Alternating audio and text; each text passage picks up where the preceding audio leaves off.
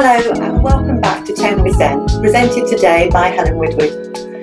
Today we're celebrating International Women's Day and I'm delighted that my guest is Dr. Phuntsho Dolma, who is the Associate Professor at Paro College of Education from the Royal University of Bhutan. Uh, and Phuntsho, I know you've recently had three days of inspection for your new programme, and I know colleagues in the UK will know very well what inspections are like and will understand. So thank you so much for joining us. Very kindly, you've joined us on Buddhist New Year. Uh, no problem at all being on New Year Day. Actually, it's a special uh, treat for me as a, I think uh, currently working as a associate professor in Paro College of Education um, in uh, under Royal University of Bhutan. Coming March, we are launching uh, four new programs in the in the history of Bhutan. Uh, the Master of Education in Primary Maths, and then same thing for Science and Social Studies and English. We are uh, simultaneously introducing four new programs for the first time happening actually so far. So we are so excited, but uh, kept us so busy. That's a, that's a fantastic achievement. For our listeners, the Kingdom of Bhutan is a mm. beautiful country. It borders India, Nepal, and China. Um, the population is just under 800,000, and the kingdom is carbon negative, which is an amazing achievement.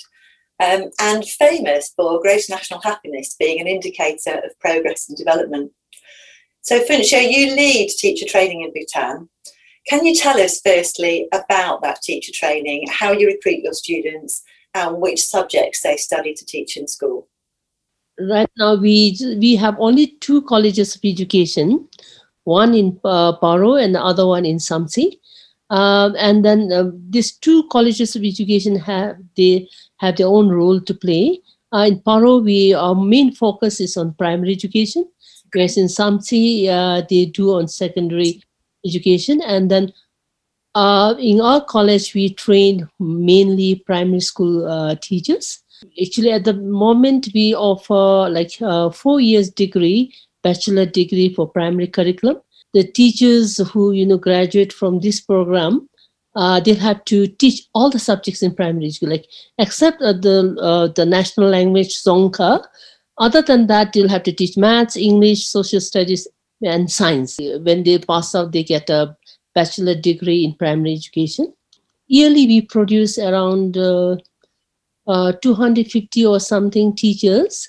Okay. But then um, in previous in uh, past 10 years like we used to have all those teachers used to get absorbed in the schools.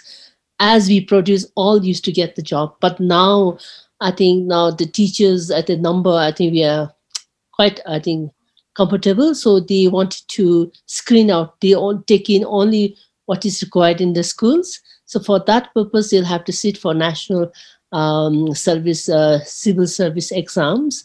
So and then we they take only those numbers required for them. But besides that we also uh, offer a master in leadership in management. This is a part-time so far.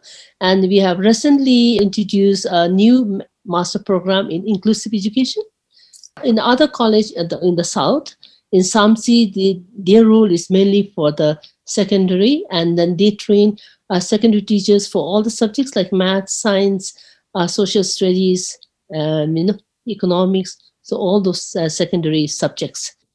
I see. So, so your primary training is very similar to the UK, actually. That the primary teachers teach all all across the subjects, and secondary they train in their subject knowledge and mm. then do their teacher training. Mm. Um, and it's very interesting that your students yeah. also sit the civil, civil service exams um, and that some of them are then recruited into civil yeah. service roles. Yeah. So, so do tell us, Phuntsho, what uh, what methodology underpins your training process and the standards for your teachers in Bhutan? My my my teaching subject is maths, so um, I think I'll I will have encourage our students to use you know the, the constructivist ideas uh, not like uh, the you know teacher centered but uh, student centered not on one sided not that you know teachers doing everything but encouraging students to do something construct their own knowledge. And then under constructivist we, we are more on social constructivist ideas. Especially in math we are very much into that interesting. It's very interesting to hear that you've got that big move towards students, uh, students practicing and developing and sharing their own knowledge. Uh, so that kind of social constructivism approach yeah. throughout your work. Yes. Um, I'd really like to ask you about gross national happiness. Um, and what does that policy and commitment mm. look like in practice for teacher training and in how teachers work with children in schools? What, how does that how does that manifest itself? What does it look like? We kind of uh, uh, try to be very mindful, mindful of what we do, and make sure that what we, your action, your behavior do not harm others. We call it like Tadamsili judi means like we more or less believe on cause and effect. So like if you do something, you know, uh, you you you wrap that result based on what you do. So so more or less we're trying to be mindful. What I strongly believe is this is something you should be inside the st- each individual students so that we don't have to quote with certain rules and uh, you know principles but it should come out from them from inside we also have a center in our college we call well-being center uh, where we talk to the students and also more or less geared to that mindfulness activities and you know like do anything but you know to be mindful so that your action do not harm others. Our national language is called Dzongkha and then we have a subject called Dzongkha and in the, in the content of those that subject we also had all is all fully laden with values and attitudes. So more or less our, our job is to uh, put a strong seed inside them. So that kind of activities we do so that you know like it should come from inside.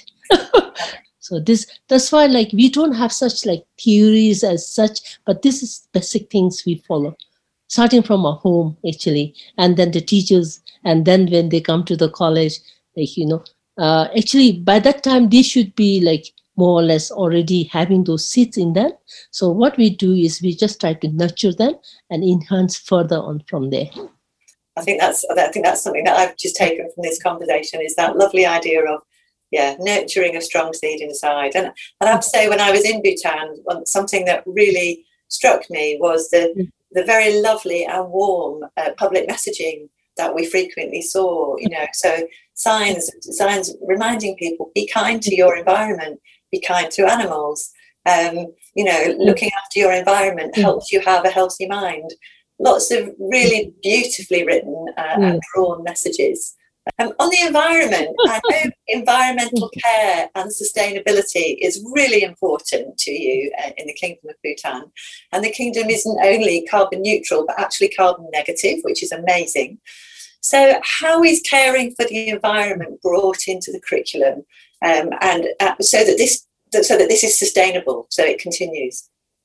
One thing is planting trees. If you fell one you should make sure that you you plant two. Second june is considered as a uh, national forest day. The birth anniversary yeah of uh, the third king celebrate his, this occasion. We try to because we normally consider him as a father of modern uh, bhutan.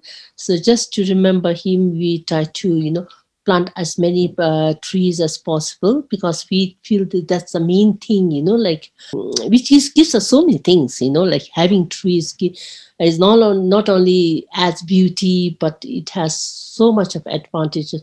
Every year in all the schools all in every corner of the country we make sure every year we we have this social forestry day so th- this is main thing we do at school and the college level.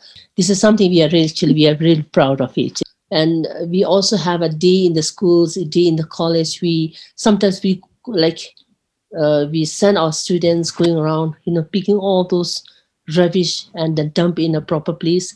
And we also try to educate our, our people around us, you know, because you know sometimes people tend to like we know in the beginning we used to do actually for them but then i think we thought it's not a good thing you know we are just pampering them. Then we thought later i think we rather educate our community rather than do it for them. So now we do not only help them but we also try to educate them like the, the advantages of you know keeping ourselves clean and advantages of uh, you know uh, putting things in the right place you know and then we also talk the, the, the disadvantage of throwing all those uh, the waste products like plastic and all you know manufactured things how harmful it is to our soil, soil and also the environment.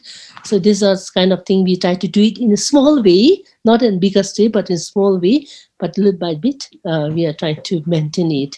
It's making me think do you yeah. know what? On international women's day i think i might plant a tree. That would be a, that would be a good way to celebrate i think um. But also, I'm, I'm very aware that what you're talking about, I have very much seen in practice because I remember when I was in Bhutan seeing, uh, in fact, asking your nephew and saying to Tashi, what are these people doing? And he said, oh, they knew there would be a lot of people here today because of the celebration. So they've made food to come and share. And, and people who were just who had just made and were offering uh, food to travellers, which I thought was, again, really quite moving. And let me just ask you how you and your students will celebrate International Women's Day in Bhutan on the 8th of March. What will you do? I was asking my friends because who are in the, you know, in the Thimphu and, oh, do you celebrate the nation? Because then they say, normally not as such, but I think uh, what we do is we women we gather and we go out. Thank you, Helen. But this is something eye-opening question for us. It's something to think about now, Father. yeah, perhaps this will be a first for you, and if perhaps this will be a first time that you celebrate International Women's Day, Phuntsho. I always find it interesting and very enjoyable to hear your news and about the work you're doing. I hope one day I'll be able to visit Bhutan again and that we'll meet face to face. And thank you so much for being our guest today on 10 with I think this is a real, uh, uh, very valuable gift for me on this uh, New Year Day.